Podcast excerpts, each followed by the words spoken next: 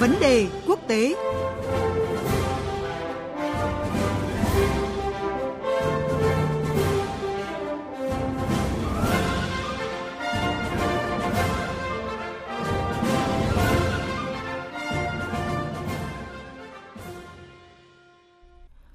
Thưa quý vị và các bạn, hôm nay 24 tháng 2, đánh dấu tròn một năm Nga bắt đầu chiến dịch quân sự đặc biệt tại Ukraine.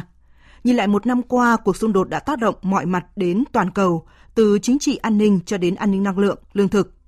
Trong một năm là thời điểm tốt để các bên nhận ra rằng các mục tiêu chiến lược đều không thể đạt được nếu tiếp tục cuộc chiến, và rằng ngoại giao là con đường duy nhất để có thể kết thúc cuộc xung đột này. Đây là nhận định của giáo sư Brahma Chelani, nhà nghiên cứu chiến lược tại Trung tâm Nghiên cứu Chính sách New Delhi trong cuộc trao đổi với phóng viên Đài tiếng nói Việt Nam thường trú tại Ấn Độ nhân dịp này. Mời quý vị và các bạn cùng nghe. Xin mời phóng viên Phan Tùng bắt đầu cuộc trao đổi.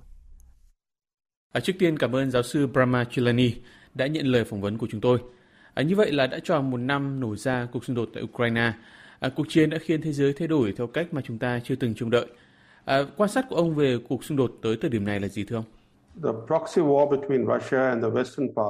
Cuộc xung đột giữa Nga và Ukraine, trong đó Ukraine được Mỹ và nhiều nước phương Tây hậu thuẫn, đang biến phần còn lại của thế giới thành con tin. Và phần còn lại của thế giới dường như bất lực trong nỗ lực thoát ra khỏi tình huống trở thành con tin. Cuộc chiến này đang gây ra những tác động toàn cầu, phần lớn bởi những lệnh cấm vận mà phương Tây áp đặt lên Nga. Chúng đã đóng góp vào việc gây ra cuộc khủng hoảng năng lượng và lương thực. Chúng ta nhìn thấy ví dụ rõ ràng qua nền kinh tế Sri Lanka, Sri Lanka là một ví dụ trong nhiều ví dụ khác, từ nền kinh tế đang phát triển đang phải đối mặt với cuộc khủng hoảng cán cân thanh toán, bắt nguồn từ khủng hoảng năng lượng và lương thực. Trong một năm qua thì chúng ta chứng kiến cục diện chiến sự giằng co giữa Nga và Ukraine. Hai bên đều có nhiều tổn thất.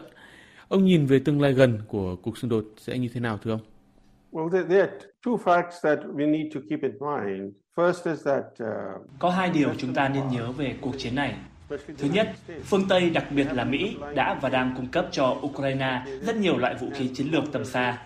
Đây là chiến lược của Tổng thống Mỹ Joe Biden, khiến Nga bị tổn thương và kéo dài cuộc chiến. Tuy nhiên, ngày càng nhiều nhà phân tích của Mỹ bắt đầu cho rằng cuộc chiến càng dài thì càng có hại chứ không có lợi cho lợi ích của Mỹ. Đó là bởi việc cung cấp một số lượng lớn vũ khí cho Ukraine đang làm suy kiệt kho vũ khí của chính nước Mỹ. Có một thực tế là các hệ thống vũ khí mà phương Tây viện trợ cho Ukraine không giúp làm cho thay đổi cục diện trên chiến trường. Thực tế là quân đội Nga vẫn đang chiếm giữ 1 phần 5 diện tích lãnh thổ của Ukraine. Quân đội Nga hiện đang tập trung vào việc giữ cho được phần lãnh thổ của Ukraine mà họ đang kiểm soát từ trước.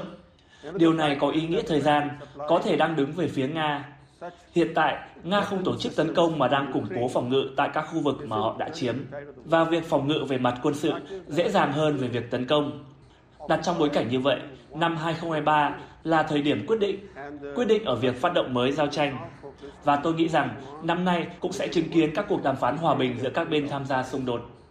Thứ hai, nếu nhìn ở góc độ đây là cuộc chiến tranh ủy nhiệm của phương Tây với Nga, thì cuộc đàm phán hòa bình giữa Nga và Ukraine không thể nào diễn ra nếu như phương Tây không hậu thuẫn Ukraine bước vào hòa đàm.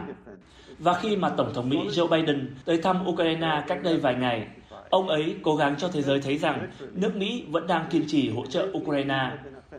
Nhưng chuyến thăm có thể giúp nước Mỹ nếu họ muốn để đẩy Ukraine về phía các cuộc đàm phán hòa bình mới với Moscow. Trong bất kỳ trường hợp nào, tất cả các bên hiện nay phải chấp nhận chỉ có một lựa chọn sau một năm. Chỉ có một lựa chọn duy nhất cho tất cả các bên, đó là ngồi vào bàn đàm phán và kết thúc cuộc xung đột vốn đang tàn phá Ukraine, cô lập nước Nga và khiến cho châu Âu phải trả phần lớn phí tổn. Sau cùng, gánh nặng chính của các hệ quả địa chính trị và kinh tế từ cuộc chiến do Ukraine gánh chịu. Ngồi vào bàn đàm phán để kết thúc xung đột là lợi ích của tất cả các bên. Bởi cuộc chiến này hiển nhiên là đã không đạt được mục đích ban đầu, cả phía Nga và cả phía phương Tây. Ví dụ, các cường quốc phương Tây muốn chứng kiến nền kinh tế Nga sụp đổ, Tổng thống Mỹ Joe Biden thậm chí còn tìm kiếm việc thay đổi chính quyền ở Moscow. Hiện tại, rõ ràng là Nga có thể chống đỡ được với các lệnh cấm vận và nền kinh tế Nga sẽ không sụp đổ. Đối với Nga, hiện Nga vẫn đang nắm giữ một phần năm lãnh thổ nước láng giềng. Và do vậy, vượt qua những gì mà họ nắm giữ, người Nga biết rằng sẽ rất và rất khó để các lực lượng Nga mở rộng vùng chiếm đóng. Với thực tế như vậy, việc chấm dứt xung đột là lợi ích của tất cả các bên. Và năm nay có khả năng sẽ là bước ngoặt. Thực sự thì cả hai bên, Ukraine và Nga luôn nói về việc tìm ra một lối thoát thông qua đàm phán và kênh ngoại giao, nhưng thực tế họ chưa đạt được bất cứ kết quả nào tới thời điểm này. Ông nghĩ sao về khả năng đạt được một thỏa thuận nào đó thông qua đàm phán trong những tháng tới, thưa giáo sư Brahma Chilani? The reason is that cracks in the Western unity over the war Lý do giải pháp ngoại giao chưa đạt được là vì dạn nứt trong sự đoàn kết của phương Tây đã xuất hiện. Tại hội nghị an ninh Munich vừa diễn ra tháng này, các nhà lãnh đạo phương Tây đã cố thể hiện sự đoàn kết.